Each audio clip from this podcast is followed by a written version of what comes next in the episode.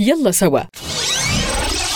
حلقات تتحدث حول المعاقين في فلسطين وعرض مشاكلهم وسبل حلها. يلا سوا من إعداد وتقديم مراد السبع. يلا سوا برعاية بنك فلسطين البنك الوطني الأول. ضمن القانون الدولي حق الأشخاص ذوي الإعاقة في التعليم ولا سيما في المادة 24 من اتفاقية حقوق الأشخاص ذوي الإعاقة. ويتعين على الدول أن تضمن نظاما تعليميا شاملا على جميع المستويات بغية إعمال هذا الحق دون تمييز وعلى أساس تكافؤ الفرص. وتنص المادة الثانية في القانون الفلسطيني رقم 4 لعام 99 بشأن الأشخاص ذوي الإعاقة أن للشخص المعاق حق التمتع بالحياة الحرة والعيش الكريم والخدمات المختلفة شأنه شأن غيره من المواطنين. له نفس الحقوق وعليه واجبات في حدود ما تسمح به قدراته وإمكاناته.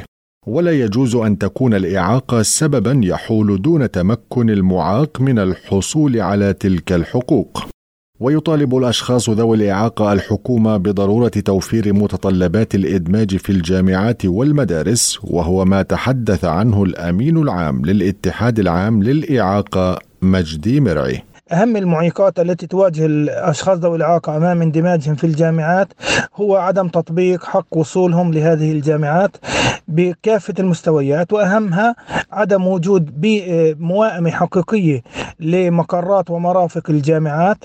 عدم وجود آه، موائمة لمناهجهم بما يوازي نوع وطبيعة إعاقتهم خاصة الإعاقات آه، السمعية. آه، لا يوجد هناك مناهج تراعي ظروفهم وظروف إعاقاتهم ولا يوجد هناك مترجمين للغة الإشارة.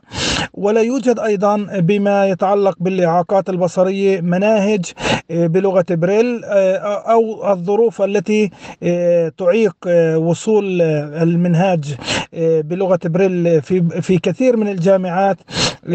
صعبة وبالتالي المطلوب من من الوزارة إيجاد بيئة دامجة للأشخاص ذوي الإعاقة من خلال توفير ما ذكرنا من حق وصولهم لهذه البيئة الجامعية الدامجة. الوزارة من جانبها قالت إن متطلبات الأشخاص ذوي الإعاقة في المدارس متوفرة وتعمل على توفيرها بشكل أوسع كما ذكر الوكيل المساعد للشؤون التعليمية في وزارة التربية والتعليم أيوب عليان.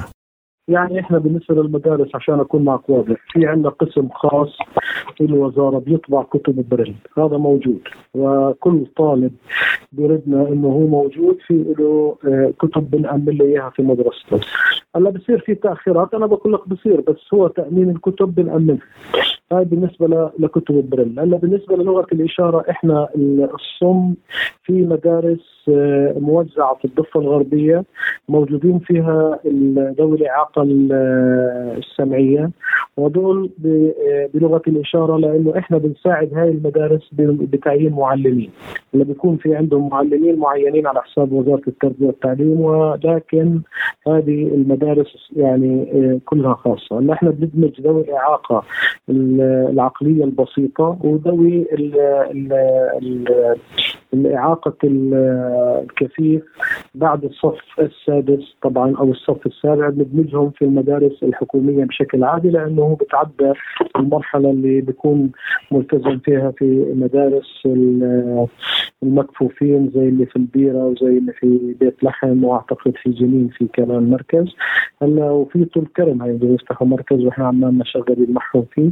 وبخصوص آه، آه، الدمج بشكل عام إحنا بنحاول قدر الإمكان ذوي الإعاقة الحركية والهاي إنه نأمنهم آه، ramp ات في المدارس ونأمنهم كمان يعني سبل الإدماج قديش بنقدر نقول. الأشخاص ذوي الإعاقة ما بين القانون والحقوق وتبقى آمال كثيرة لهم لتطبيق القانون الخاص بهم على أكمل وجه لإدماجهم وتسهيل مهمتهم في الدراسة الجامعية وفي المدارس.